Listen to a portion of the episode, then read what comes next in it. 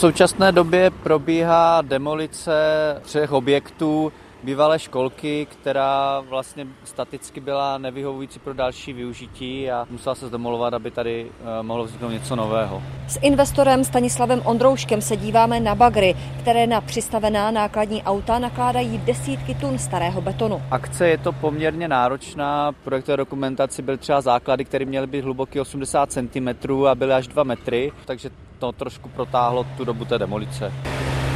My stojíme tady.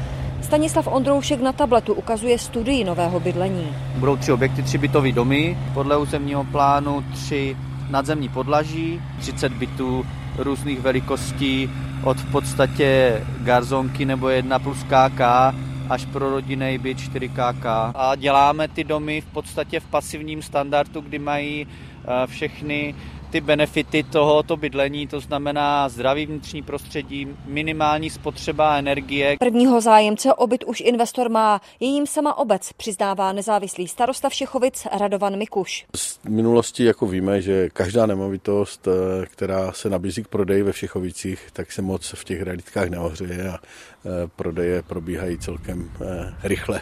Si myslím, že naše obec má tu infrastrukturu dobře vybudovanou, od školy, školky, lékaři, obchody a tak dále. Pokud práce budou probíhat podle harmonogramu, měla by se kolaudace celé stavby uskutečnit v polovině roku 2025.